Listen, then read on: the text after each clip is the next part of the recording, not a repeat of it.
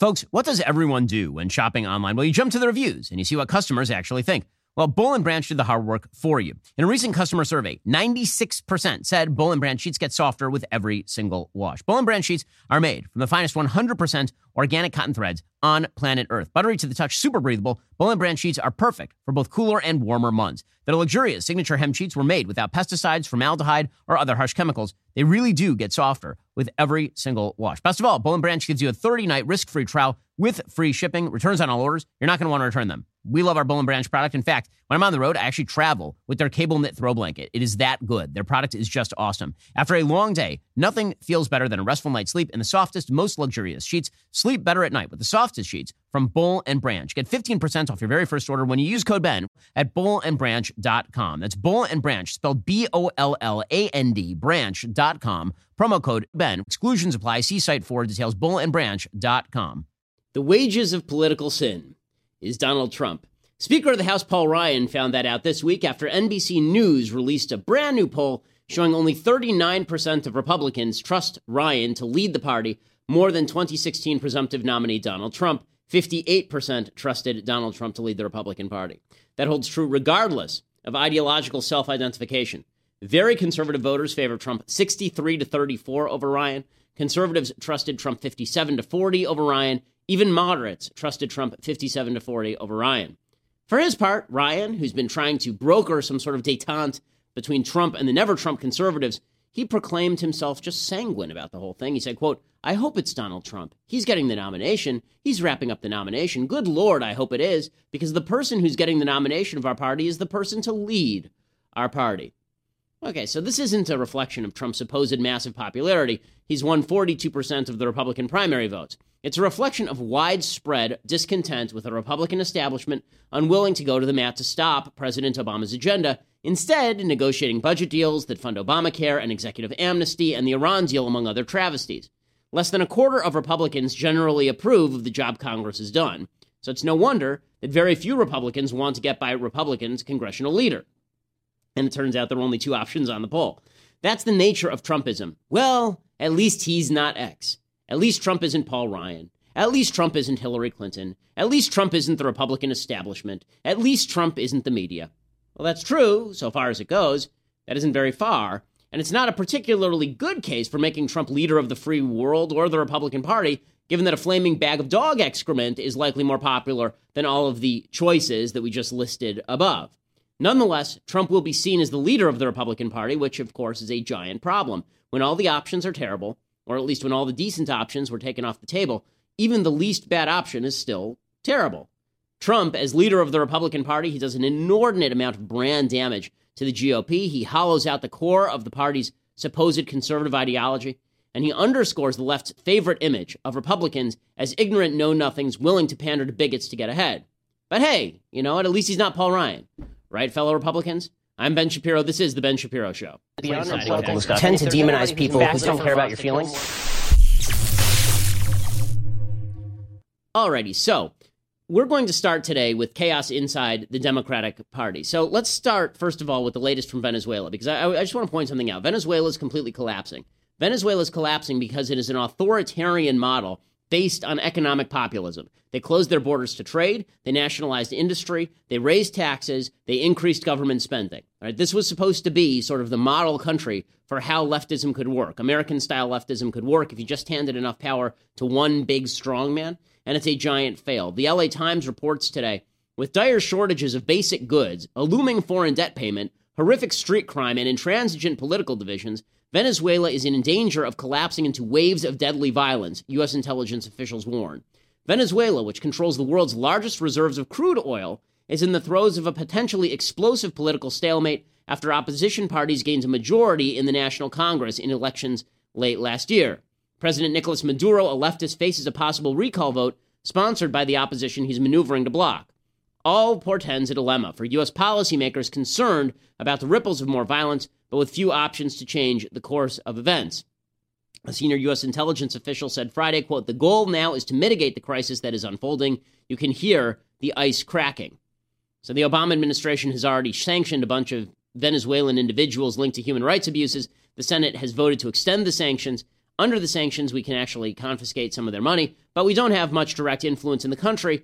It's been ruled by anti American socialists since Hugo Chavez came to power in 1999. You figure Obama and Hugo Chavez would have gotten along better, but Hugo Chavez died and uh, went directly to hell where he burns in sulfur. Maduro is a former bus driver and Chavez's handpicked successor, which is a great resume right there. That, that's you know you need somebody to lead the country when they used to drive a bus. That's that's really that's that's the chief qualification.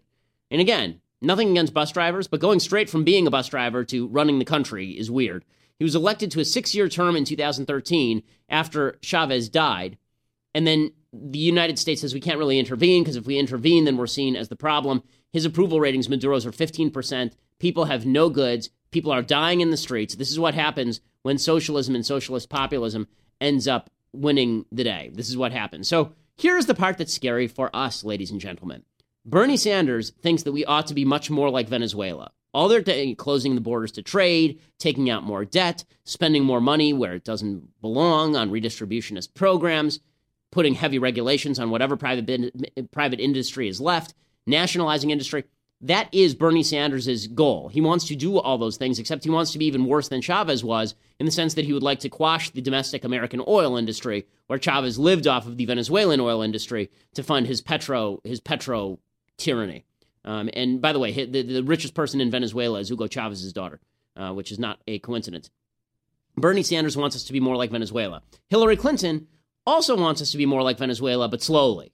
Right? She wants us to get there, but she, but we can't tell people we want to go there because then they're going to look there and they're going to see that place a crap hole. So instead, we're just going to sort of hedge our bets, pretend that we like private industry. No, we don't want to shut down free trade. No, we don't want to shut down private industry or regulate it. No, we never want to take out more debt and raise taxes to crazy levels. No. We... So Hillary is basically Bernie Sanders and Hugo Chavez, just slower. And then there's Donald Trump, who also wants to be Hugo Chavez, right? Donald Trump wants total control over the economy. He wants to help his friends and hurt his enemies. He wants higher, he wants tremendously high tariffs on all foreign goods. He wants to maintain all of the entitlement programs and, in fact, grow them. So we have three candidates left in the race, all of whom want us to be more like Venezuela. So, yeah, we're effed. I mean, we've got a serious problem on our hands. Okay, so with all of that said, what's happening inside the Democratic Party is we, have now reached the fascist moment in American politics, where you've got Sanders people who are upset with the Democratic Party establishment, they're upset with the system, and so they've started to engage in violence, and they want somebody who's going to come in and fix everything. They want a powerful man like Bernie Sanders. You got Hillary Clinton, who wants an inordinate amount of power to push her agenda. She wants that power to shut down her opposition. She's always had these tendencies. And you've got Donald Trump, who is also of the authoritarian mold, who wants to shut down his opposition and who and who is being told by his own base that the system is so unworkable that we need a bad man to come in and fix all of it. So we've reached the, the moment of tyranny in the United States. But we focused a lot on the Republican Party and the rise of the kind of tyrannical authoritarianism of Trump inside the Republican Party, the same thing is happening, but even more extreme in the Democratic Party. Because at least you could say Ted Cruz wasn't an authoritarian. Hillary is an authoritarian. Bernie Sanders is a worse authoritarian. So you have an authoritarian fight over there. So all of this is now breaking out into the open in, in I would say, ra- rather hilarious fashion. Over the weekend, uh, and then the Nevada caucuses, we talked a little bit about this yesterday. At the, the Nevada Democratic Party had its had its state meeting, and the leader of the Democratic party there is a woman named Roberta Lange. You're about to see her. Uh, and this is at the Paris Las Vegas Hotel. And one of the things the Bernie Sanders supporters wanted is they wanted a bunch of alternative delegates sponsored as as possible alternatives to the Hillary delegates. So they feel like they're being excluded from the process. She didn't want any of this. She just wanted to appoint the Hillary people and then leave. The Bernie people showed up and they were ticked, and here's what it looked like.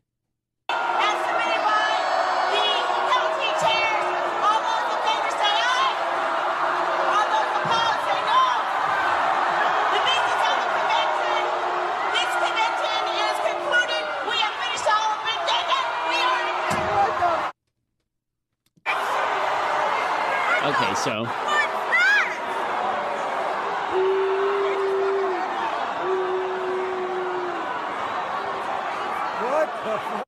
So people, eh, eh, for folks who can't see this, basically she walks up there, she shouts that there's been a voice vote to appoint the delegates and adjourn. There's not a voice vote. She just slams the gavel on the podium, like as I said yesterday, like Bill Clinton slapping a um, slapping a woman on the ass. I mean, she just grabs the gavel and bangs it on the on the podium and storms off, hair flying in the wind. Uh, and apparently, the police then just filed in and started clearing everybody out. So the Bernie Sanders people were ticked. They started cursing at Barbara Boxer and yelling at Barbara Boxer. They started throwing chairs. They started making all sorts of trouble. Barbara Boxer said that Bernie Sanders is responsible for this. She said he should get things under control. We have to be united. He knows that. Dianne Feinstein, senator from California, big Hillary supporter, said Sanders should drop out. I think it would be regretful if there becomes a schism, she said. It's the responsibility, particularly of Senator Sanders, to see that that doesn't happen. Apparently, high level Sanders organizers told people at this Nevada convention don't leave, even if they tell you to leave, right? Just stick around and make trouble. Joan Kato was a national delegates director. She said, You should not leave. I'm going to repeat, unless you are told by someone from the campaign you can leave, you should not leave. So Bernie Sanders was asked about the violence here. He was asked about this in an interview. This is clip three. And here was Bernie Sanders' response being asked about the violence at the Nevada Democratic Convention. Senator, quickly, uh, this past weekend was the Nevada conventions. Okay, I think yeah, we're going to do with that. Do you have any reaction to that? So, for those who can't see, and this is why you should subscribe, folks, because the video is pretty incredible. He's asked the question, and then suddenly his earpiece, his his his hearing aid stops working, and he sort of toddles off. And when he takes off for the when he takes off for the car, he takes off very slowly because he's not capable of moving quickly. He's 73 years old, but he completely ignores the question and just walks away. He's also now issued a statement. Okay, so the, the Sanders campaign has issued a statement eh, because they've come under heavy criticism from a lot of Democrats on all of this. Here's the statement Bernie Sanders issued quote, It is imperative that the Democratic leadership, both nationally and in the states, understand that the political world is changing and that millions of Americans are outraged at establishment politics and establishment economics. The people of this country want a government which represents all of us, not just the 1% super PACs and wealthy campaign contributors. The Democratic Party has a choice. It can open its doors and welcome into the party people who are prepared to fight for real economic and social change, people who are willing to take on Wall Street, corporate greed, and a fossil fuel industry which is destroying the planet, or the party can choose to maintain its status quo structure, remain dependent on big money campaign contributions, and be a party with limited participation and limited energy. Within the last few days, and this is a long statement, says, within the last few days, there have been a number of criticisms made against my campaign organization. Party leaders in Nevada, for example, claim that the Sanders campaign has a quote unquote penchant for violence. That is nonsense. Our campaign has held giant rallies all around the country, including in high crime areas, and there have been zero reports of violence. Not true. You remember Sanders supporters showed up at the Donald Trump rally in Chicago and shut that thing down because they were getting violent outside the campaign rally. And then he complains about violence against Bernie Sanders supporters in Nevada. He says, he says, if the Democratic Party is to be successful in November, it is imperative that all state parties treat our campaign supporters with fairness and respect that they have earned. And then he talks about all the terrible things that happened in Nevada. So he's basically saying, okay, you know, they're doing what they're doing. Nothing I can do. He's pulling a Trump. Well, you know, they're doing, they're just doing their thing. And here's Bernie Sanders saying it straight out. He says that that you know this clip too that they've got to you know do what they're going to do, and I can't stop them. I say to the leadership of the Democratic Party, open the doors, let the people in.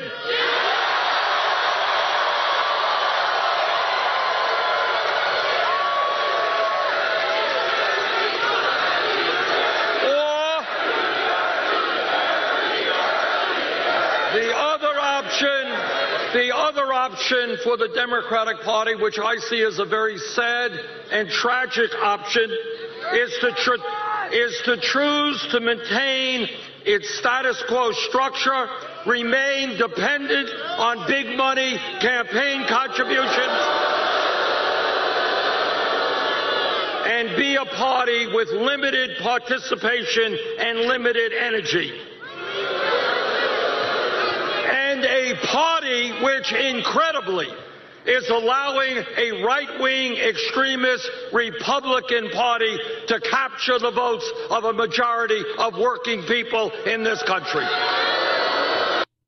So there he is making the claim that the Democratic Party is broken. Remember, Bernie and Hillary don't really disagree on anything. Hillary's just an incrementalist. She is using the corporate culture in order to foster her leftism. She's created this corporatism this idea of corporatism, business working hand in glove with government. Bernie believes a lot of these same things. He's just more pure about it in the way that he speaks it. He's more honest in the way that he speaks it.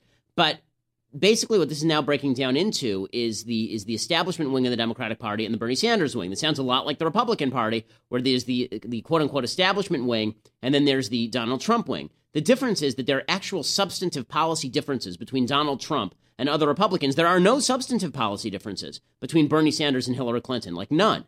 The only difference is one of approach.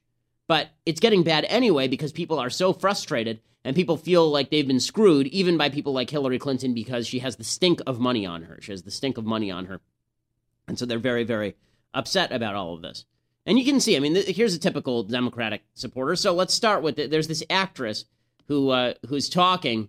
I, I can't remember her name. She's I've seen her in a lot of stuff. She's very familiar. Um, but she she's talking here about how she first started to feel the burn and no, it wasn't because of a urinary tract infection. This is where she starts talking about how she joined the the Bernie Sanders movement. And every single person, one by one, got up and stood there silently.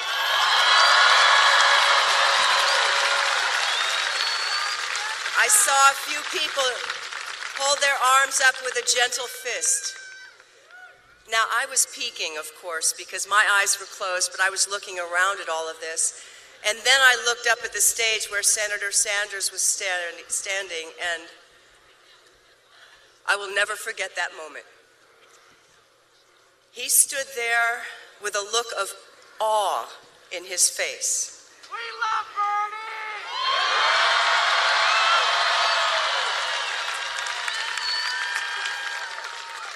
He had a look of amazement in his face. His countenance was that of a man with such deep feelings. And at that moment, I felt what he felt. And that's when my heart was ignited. That's when I started feeling the burn.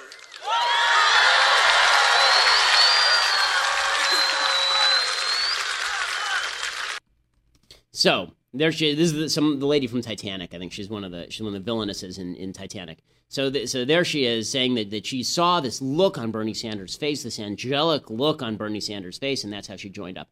This is the new politics. The new politics is I saw the power emanating from Donald Trump. I saw the glory emanating from Bernie Sanders, and they will lead us to the promised land. All these people will magically, magically lead us to the promised land. When you believe in that sort of leadership, it's not a long leap from there to we're just going to to push people around in the name of our of our God King, whoever that God King is. So the, the, the conflict is now breaking out in the Democratic Party. Bernie Sanders' campaign manager was on MSNBC. He said that Debbie Wasserman Schultz, the head of the DNC, the Democratic National Committee, that she was working against Sanders directly. Well, it's it's ridiculous, frankly. Uh, Bernie Sanders made it very clear before the convention uh, that he wanted people to act civilly. Uh, he made it clear after the convention that he condemned any threats that went on. Uh, you know, the chairwoman uh, of the Democratic National Committee. I mean, it's been pretty clear, Steve, from almost from the get-go, uh, that she has been working against Bernie Sanders. I mean, there's no doubt about it. you know, for personal reasons. You know, whether it's that debate schedule that we had, that very confined debate schedule that we had with debates scheduled on weekends where no one was going to be watching, uh, whether it was uh, uh, this joint fundraising agreement that they have with the Hillary Clinton campaign, which is taking money out of state parties. Uh, you know, whether it's this, uh, these standing committees where they've appointed uh, hostile, I mean, really hostile Hillary Clinton partisans against, you know, to head these committees at the convention. I mean, Debbie Wasserman Schultz has really been a divider and not really provided the kind of leadership uh, that the Democratic Party needs. What, what, for, for personal reasons, what you say she's doing this for personal reasons, what do you mean? Well, I just think if you talk to, to other high-ranking Democrats in the Democratic National Committee, which I do uh, with some uh, frequency, uh, I would say that there is not unanimity in terms of her tactics and her responses throughout this campaign. I mean, if you think back to that issue where they uh, shut off Senator Sanders' access to his data shortly before the uh, the Iowa uh, caucuses. I mean, that was a unilateral action taken on her so, part. Uh, Believe she, me, there was tr- tremendous pressure inside the party structure for her to relent. So you, you think she's greasing the skids for Hillary Clinton? No, I don't. I don't really know what her motivation is, but it's cl- been clear there's a pattern of conduct uh, from the beginning of this campaign uh, that has been uh, hostile to Bernie Sanders. Okay, so his- so this is this is how the Bernie Sanders people feel. And there's tremendous anger out there, tremendous anger at a party establishment that feels like it's not listening to the voice of the young people who are really, really angry at capitalism and really angry at crony capitalism. What's amazing about all of this, folks, is that all of the corruption, all of the failures of government, they're leading people toward more government. Right? The solution is we need somebody bigger, we need somebody stronger to take over the government. But put that aside for a minute. you know, there's been critiques of the Republican establishment for not paying attention to the anger of the Republican base. Take a look at Hillary's response to everything that went on in Nevada. What happened in Nevada? Did you hear about what happened in Nevada at the Nevada convention? No, I don't know. Nothing's happening. She's she's standing there. No, have you? Have you? I haven't heard anything. Have you heard anything? They, are all doing this. So, so Hillary's doing this routine now. Like the anger doesn't even exist. It doesn't exist. There's no reason for people to be upset. There's no reason for people to be angry. She's not even going to try and co-opt the anger. She stole Sanders' entire platform, but she's not going to try and co-opt the anger as well. The Sanders campaign, by the way, when they say that Debbie Wasserman Schultz is backing Hillary Clinton, they're exactly right. Debbie Wasserman Schultz and the superdelegates were selected long in advance in favor of Hillary Clinton. Remember this. Now, this is a very close race between Bernie Sanders and Hillary Clinton. Imagine how much closer it would be if we hadn't all been told from the outset that five to 600 Hillary superdelegates were already on board. Imagine if those superdelegates just didn't exist. Do you think that would have changed things at all? That as Bernie started to build momentum, the Hillary inevitability train would have slowed? But because the Democratic Party put its finger on the scale with these superdelegates who are unelected and are, are selected top down, that meant that Bernie had a really difficult time overcoming that. And Debbie Wasserman Schultz is still refusing to recognize the anger. They have to maintain this blindness because the anger is really against them. Here's Debbie Wasserman Schultz blaming Bernie Sanders for what happened at the Nevada convention. This is un- unacceptable behavior, and the Sanders campaign and Senator Sanders himself should not only outright condemn that specific conduct, but they also need to take steps to prevent it and make sure that their supporters understand that the, the, the, most important and correct way to respond to any frustration they have over process is to be civil and orderly, not respond with violence and intimidation. And that needs to be unequivocally condemned. And unfortunately, it has not been unequivocally condemned. Have wow. you reached out directly to Bernie Sanders to talk to him about your concerns? Uh, I have not. Uh, we have communicated through our senior staff, and that it, I, I, sent a statement, and Senator Reid and others have spoken directly with Senator Sanders. Uh, I think it should be pretty clear to anybody that violence and intimidation is never acceptable under any circumstances, and it should be condemned. And there are no ifs, ands, or buts about it. Why not call him? Why not reach out? You're the leader of the Democratic Party. Why not make, make a phone call to Senator Sanders and tell him exactly what you just told us?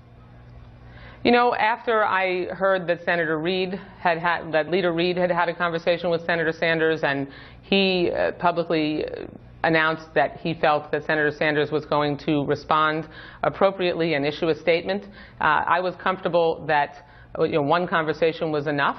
Um, unfortunately, the senator's response was anything but acceptable. Um, it, it certainly did not condemn his supporters for, for acting violently or engaging in intimidation tactics and instead added more fuel to the fire. Okay, so it's very funny. Debbie Wasserman Schultz will go after Bernie Sanders' supporters for going after Barbara Boxer and Hillary supporters. She didn't have anything to say when people were rioting in Chicago to stop Trump from from doing a speech there, right? And then Debbie Wasserman Schultz was totally silent. So it, it, it, clearly, she's motivated on behalf of Hillary. She's been a big supporter of Hillary Clinton for at least 15 years. So this is this is nothing new in any in any way, shape, or form. So this this battle is now breaking out into the open. You've got one side saying we've got a revolution going on. You've got the other side saying that there is no revolution. It's not happening. Alison Lundergan Grimes, who was a Senate candidate in Kentucky, uh, she is back, and now she is saying that that she is uh, that that there is no revolution happening in Kentucky, which was a state where they had a primary yesterday. They yeah. are about making sure uh, that we are enforcing the laws that are on the books, and that's what Secretary Clinton has put forth. What we're seeing tonight uh, is that Kentuckians are, are, setting forth. There's no revolution that's occurring for Senator Sanders here in the Commonwealth of Kentucky. He didn't get the big night that he needed, and importantly, Secretary Clinton came here to the Commonwealth to continue to talk about her plan, and importantly, making sure that she uh, sets forth a brighter future for all Kentuckians and for all Americans. Her message was one focused very much on the general election, and I, I think most people realize the big delegates that that are left, the remaining pledged delegates. They're in the contest in California and New Jersey. They're coming up in June, yeah. and that's where uh, the nomination will be had. But I do feel confident that Secretary Hillary Rodham Clinton will be the first female uh, to win the major nomination uh, of a that's Democratic okay, Party. This is the Secretary of State. She's, by the way, she's the Secretary of State whose job it is to certify election results in Kentucky. And you wonder why the Sanders supporters are going a little bit crazy over this whole election cycle. So he- here's what it looks like when this whole thing breaks out into the open. So leftist pundits, there are a couple different leftist pundits who are on CNN, uh, and they started just losing their crap with each other. There's Bill Press, who's a radical leftist, and Hillary Rosen, who's a Clinton leftist. Hillary Rosen, you'll remember, uh, was the charming woman who suggested way back when she was she's such a charmer. She suggested that Ann Romney didn't do anything for a living. You remember she that she was that one who said that Ann Romney was basically a, a stay-at-home nothing person. So Bill Press versus Hillary Rosen on Bernie Sanders. I personally believe that Debbie Wasserman Schultz should learn some lessons from Reince Priebus about being an impartial chair who brings people together and soothes You things down rather rather than stirs it up. But I want to separate that from Wait, hold on one second. No, You got to you got to be kidding from Hillary. So one point, one response. Sure, sure. Go ahead, Hillary. That that's the most ridiculous thing I ever heard. Just last night, Debbie was on TV, the our DNC chair, asking if Bernie should get out. No, absolutely. Reince Priebus, you know, John Kasich has been on TV all week complaining that Reince Priebus called the election for Donald Trump, you know, weeks before he got close to the delegate count. The DNC has been scrupulously objective and stayed out of this for a long time. This trashing of the DNC leadership is absolutely ridiculous and unacceptable. Just because Bernie Sanders is losing, all he's doing is whining about the process. And Bill, this is beneath you. Come on. Okay, so th- th- this is this reminiscent at all? Is this is this debate reminiscent at all? People saying the process is is screwing the person who has all the anger on his side, and other people saying, well, the process isn't that skewed. I mean, the guy's doing fine. Yes, and it broke out into open war in the Republican Party. It will break out into open war in the Democratic Party. It is going to damage the people at the top of the Democratic Party. MSNBC's Mika Brzezinski, she's out there saying that Debbie Wasserman Schultz should actually step down. She should resign her job. Why would Bernie Sanders politely get in line for the Democratic Party? Because Hillary Clinton. I sure as hell. I sure as hell wouldn't if a, if the party I was a member of treated me like this, rigged the She debate step down. process, rigged Iowa, rigged the entire thing going down. forward. If if the Democratic Party, if if the Republican Party did, I'd say go straight to hell. I'm running as an independent. I would go out there. I would because I would be betraying my people. All of those people that gave him 25, 26, 27 dollars to just who do you think play nice are? with the Democratic Party and fold yourself into a convention those at the me. end Excuse me. when the Democratic Party people. doesn't respect them. Okay, so you know th- th- this is now uh, again the the reason that I'm emphasizing this is because the entire political system is now breaking down. The entire political system on both sides of the political aisle is now breaking down. People in the Democratic Party don't even know what they're angry at. They don't even know what they're angry at. In the Republican Party, half of them don't know what they're angry at. My impression, and this is the impression of a lot of people, is that people were angry at the Republican establishment because they didn't like them making deals with Barack Obama and cutting bad deals with Barack Obama that re enshrined big government. And so it turned out that was false because we just made the nominee somebody who wants bigger government and who wants to cut more deals with Democrats. So what's the anger all about? It's about nothing. The anger is just anger. There's no. It doesn't have a source. People. Uh, people have a generalized anxiety about. They, there's in medicine. There's there's an idea that you can be anxious about certain specific events. You become anxious about certain specific events. If you do this often enough, you get generalized anxiety disorder. You just wake up and you're anxious. Everything around you makes you anxious. Everything around you makes you upset. Okay, that's what's happened. After enough years of feeling like the, the political structure has screwed people, people are now feeling completely disenchanted with everyone in the political process. It's why you take polls of Congress, and the polls show 15% approval rating for Congress, even though people keep electing the same Congress people. And it shows low approval ratings for the president, no matter who the president is, and they'll keep reelecting the same president. So people are just generally angry. Inside the Republican Party, you know, there's there's talk about there's anger against free trade. Okay, that's true for a small segment of the Trump support. Or there's anger against against immigration. That's true for again a small segment of the Trump support. Look at the polls. It's not an overwhelming majority of Trump supporters who are who are super hard on the border. A majority of Trump supporters are in favor of some sort of immigration reform, believe it or not. You look at these polls, this is true. So what's the anger about? The anger is just you feel out of control. And in the Democratic Party, same thing. What's the anger about? The Democrats have given leftists everything they could possibly want. They're moving toward universal health care. They're moving toward higher taxes. They're moving toward total regulation. They're moving toward a sexual utopia in which you get to choose not just your sexual orientation, but whether you're a man or a woman or something in between. right? The Democratic Party is giving the left what they want. So what are they whining about? What are they so upset about? The answer is that when you get what you want and it turns out not to be what you want, you just get mad. When you give government all this power to fix your life, and then government doesn't fix your life, your life is exactly the same as it ever was, if not a little bit worse, because now you've got higher taxes and more regulations.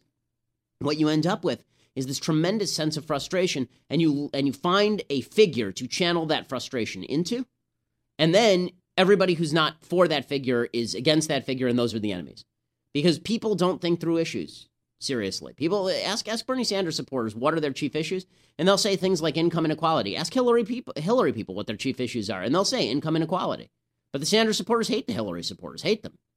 Right? If you ask the Hillary supporters, what's your big problem with Bernie Sanders, they'll say he's unrealistic. Ask the Sanders supporters what their big problem is with Hillary Clinton, they'll say that she's corrupt.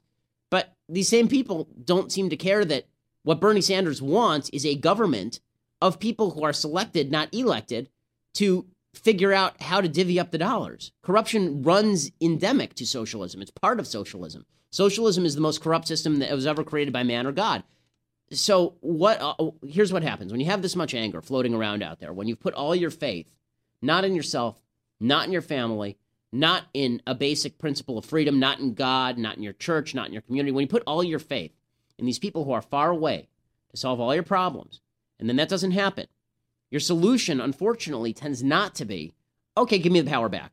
Okay give me the power back. It tends to be no, you know what? I was right to make the original decision to delegate my power over my own life to somebody else. We just need somebody different to do it. We need somebody who we can look up to and see his face glowing. And we can see the feelings on his face. And if we hand power to him, everything will be okay. But anyone who opposes that person is a bad guy. See, this is one of the one of the great tragedies, I think, of, of the way that we're taught history in the United States and all over the world. Is that we're taught history as though it's a series of of almost random events things that happen that could never happen here. When bad things happen, it's because monsters did it. When good things happen, because saints did it. We have a tendency as human beings to tell ourselves pretty bedtime stories about monsters and, and gods and heroes and villains. And the truth is, most people are just kind of people. Most people are just humans. And those humans are capable of making very bad decisions. And those humans are mostly driven toward handing over power to people who say that they will fix their problems going all the way back to biblical times. I've talked about this before in the book of Samuel. Go all the way back to biblical times. God explicitly says in the Pentateuch, he actually says openly, don't have a king, right? No kings. And then it turns out that the people desperately want a king. Why do they want a king? Because they want somebody who's going to consolidate support so they can fight the bad guys. And they go to Samuel, who's the leader, who's the judge, and they say to him, Why don't you crown us a king? And he says, Well, God said not to, and it's going to be a big mistake. You're not going to like how this goes. And they say, We want a king anyway. He gives them a king. And then that proceeds to be the Davidic dynasty, which, by the way, does end in tragedy and bloodshed and civil war.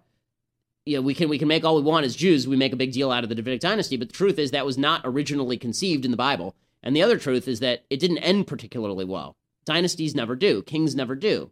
Human beings let you down. But when you get rid of God, when you get rid, you, you sort of have to believe that there is a, a, a higher justice in the universe to believe in your own capacity for individual freedom. If you believe that all of life is just chaotic, that you're walking around in sort of a Hobbesian universe where things happen to you randomly, you can't control them, you look for a way to control events. Everybody looks for a way to control events. I heard Andrew Klavan say on his show that the reason people read and read mystery novels and watch mystery movies and suspense films and horror films is because they don't want that in real life. Right? In real life, they want things to be predictable. They don't want to be surprised in real life. No one likes being surprised in real life. Well, how do you prevent surprise? Well, if you're a religious believer, nothing is particularly surprising. You believe God is in control, so it's not really a big surprise. Something bad happens, it's bad, but it's not necessarily a surprise. It's all part of the plan, it's all part of God's plan. Right? If you don't believe in God, if you believe that there's just a universe that's out to get you and, a, and things happen randomly, a bunch of people bounce off each other, then you look for a way to control events. The easiest way to control events is to get a bunch of people together who say they will control events if you give them enough power. And that's what's happening now. Because no matter who wins on any side of this, that person, that party, that group of people, they want to consolidate power behind somebody that they worship. Behind somebody, we've entered the age of idolatry. We're no longer in a godly American age. This is the real tragedy of America. We're no longer in a godly American age. The, the church going has gone down in tandem with government going up. We're now in an age of idol worship, and we all idol worship whomever we feel is going to channel our feelings, whoever is going to channel how we feel. And that's the most important question because if they channel our feelings, then they'll do right by us. Then they'll do right by us. So it's it's you know this is all very scary stuff. It should be it's fun to laugh at the Democratic Party, which has no control over itself, and you've got a 69 year old corrupt harridan running against a 73 year old nut job socialist who's never held an actual job.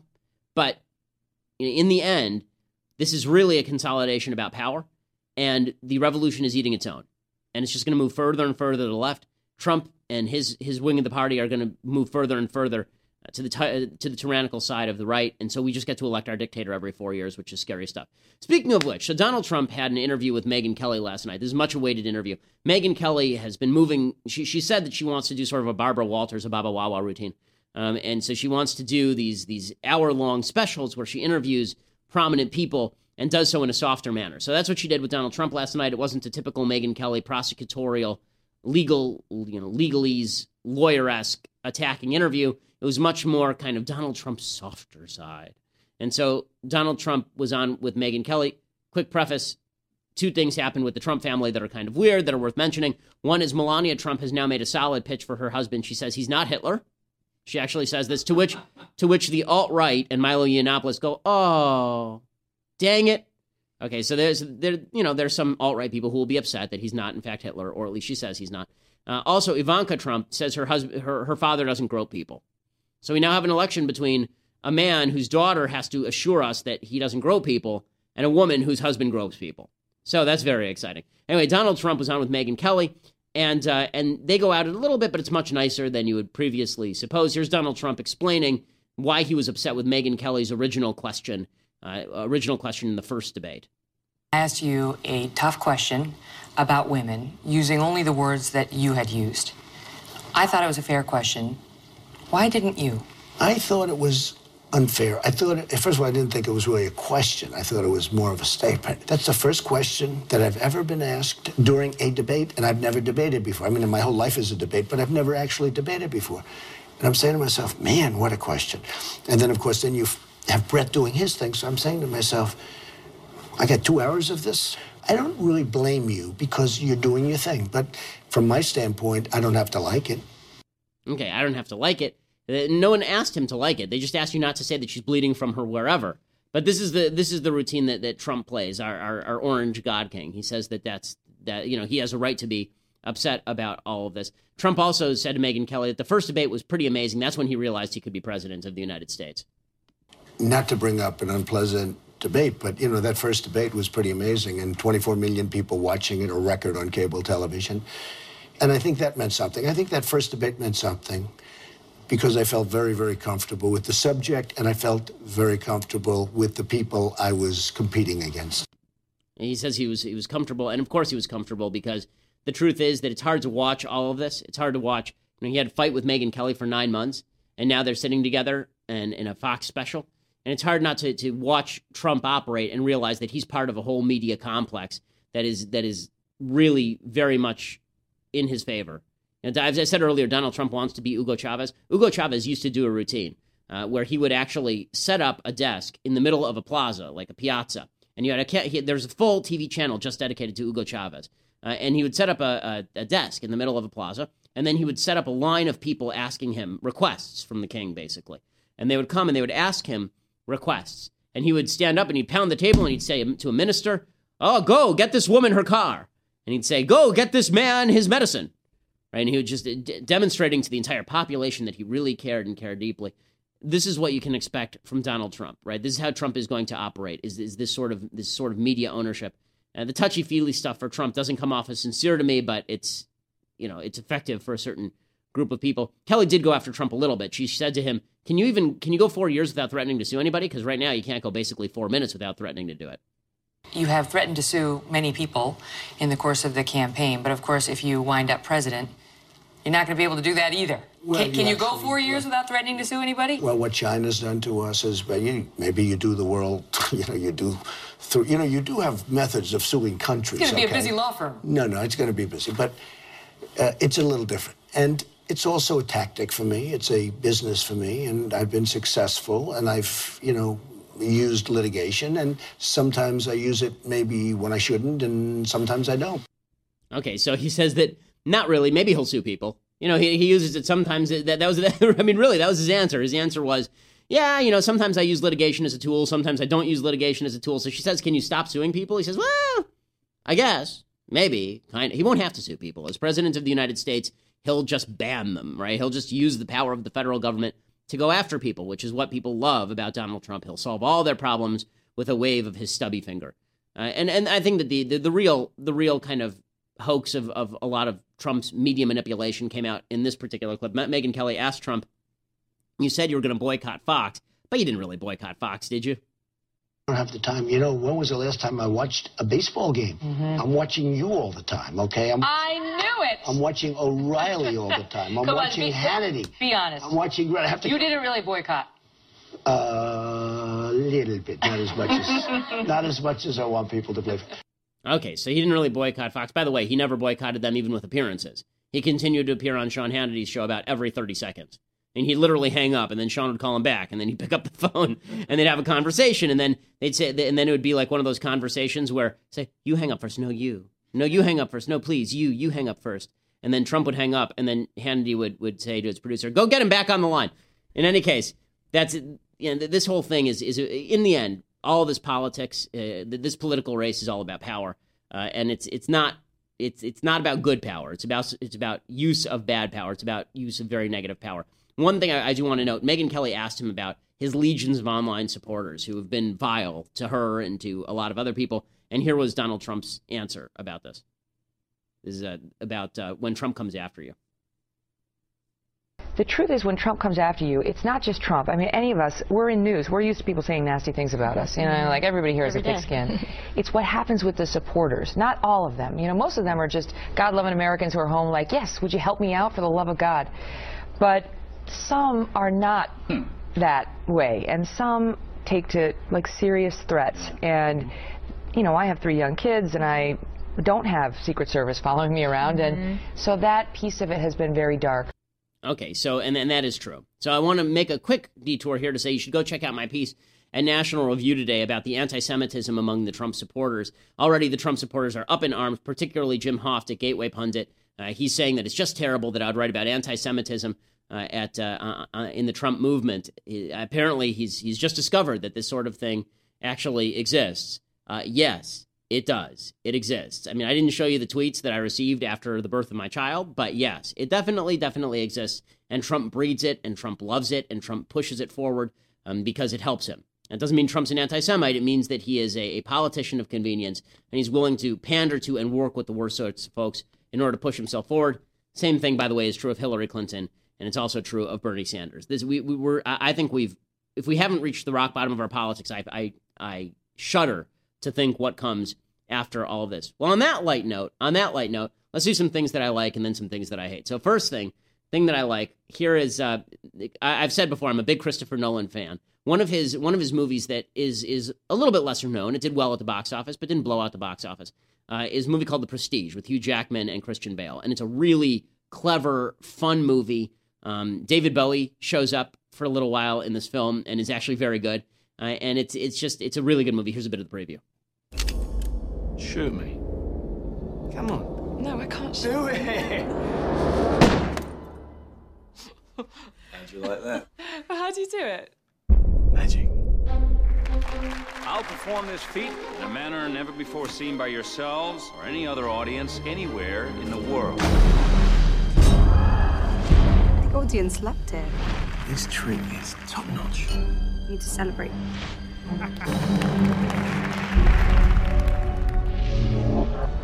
A real magician tries to invent something new.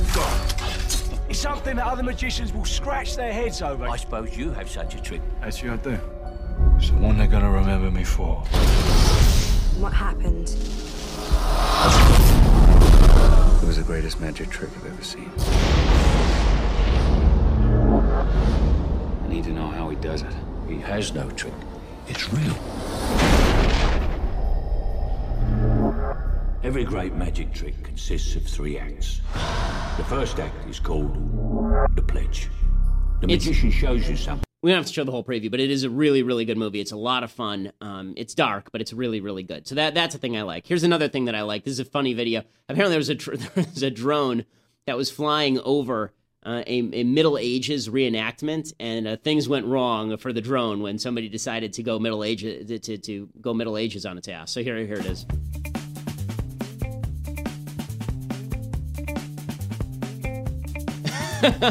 so somebody legitimately took a spear and speared the drone out of the sky. So there it is. And if you're missing it, it's it's pretty funny. It's pretty funny. And everybody seems pretty okay with it. So good times. All right. A couple of things. Now now a couple of things that I hate. First of all, Hillary Clinton is the least entertaining human being on planet Earth. Hillary has now done an impression of Donald Trump. I don't do a good impression of Donald Trump, and I don't really attempt to do one because I know my impression of Donald Trump is terrible. Hillary Clinton's impression of Donald Trump is legitimately the worst impression of anyone I have ever heard. Here's Hillary Clinton. Again, I don't know where she gets these outfits, but eh, this is this is again in her Baskin Robbins pink outfit, uh, ta- trying to do an impression of Donald Trump. So, what is your plan to create jobs? His answer is, "I'm going to create them. They're going to be great." I know how to do it, but I'm not telling you what it is I'm going to do. And I'm going to say, here's the Here's what we're going to do. Here's what we're going to do. Here's we're going to change the tax code. Here, tell we're going to incentivize people to do it. Now, some people might say, oh, you know, all anybody wants to hear is just, I'm going to do it, but I'm not telling you what I'm going to do. See, I don't believe that. Maybe in the preliminaries, like the Republican primary, that's all they wanted to hear. But Americans take their vote for president seriously. Okay, so a couple of things about this are, are, ridiculous. First of all, that's not even close to Trump. I mean, come on. How can you do that without using the word huge at the very least, or frankly, or I can tell you, right? I mean, there, there, there are a few giveaways. Beyond that, the idea that she's going to defeat Trump by talking policy is just beyond ridiculous. Look at the Republican primaries. No, she's not going to defeat Trump by talking policy. Okay, final thing that I that I hate today. Donald Trump was asked about meeting with Kim Jong Un you know, like the dictator of North Korea, the evil dictator of North Korea. Here was his answer. We have tremendous power over China. China can solve that problem with one meeting or one phone call. How would they do it? Because they have tremendous power over North Korea. But they North Korea has nukes. I know that. And so does China, by the way. Um, but but you so you talk to Kim. The, the one per, I would I would speak to him. I, I, I, have no problem with speaking to him. Okay, so the, so he says that he would talk with with Kim Jong Un. Now the reason this annoys me is not just because you shouldn't talk with dictators without anything to say to the dictator. The reason it annoys me is because Barack Obama basically said the same thing in 2007, excuse me, 2008. And Republicans looked at it and they went nuts. They said, What are you talking about? Are you out of your mind? He said the same thing about Iran. We have to talk with them, right? And Republicans said, That's crazy. Why would you do that? The minute that the guy turns into a, a an overweight buffoon reality TV star, then it's okay. Then he can say all these things you wonder the, the left has been claiming for years that Republicans are racist, and that's the only reason they oppose Obama.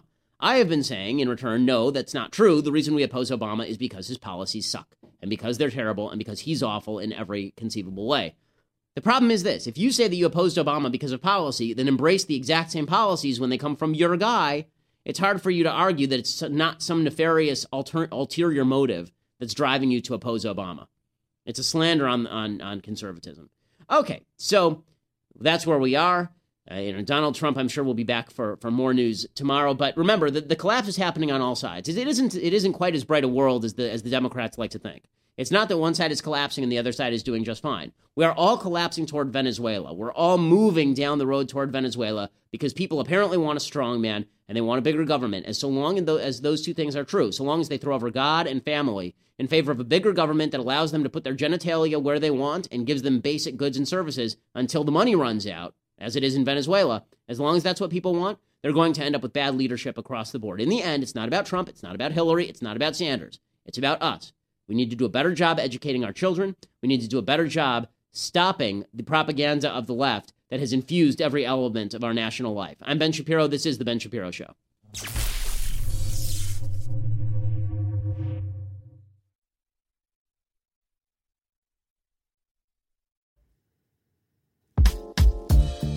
While tackling your New Year's goals, don't forget about your daily dose of fruits and vegetables, which just got easier to remember thanks to Balance of Nature. Their fruit and veggie capsules offer a convenient way to consume those essential nutritional ingredients daily. So improve your diet and feel your best this year. Go to balanceofnature.com and use promo code WIRE for 35% off, plus a free fiber and spice in your first order as a preferred customer. That's balanceofnature.com, promo code WIRE.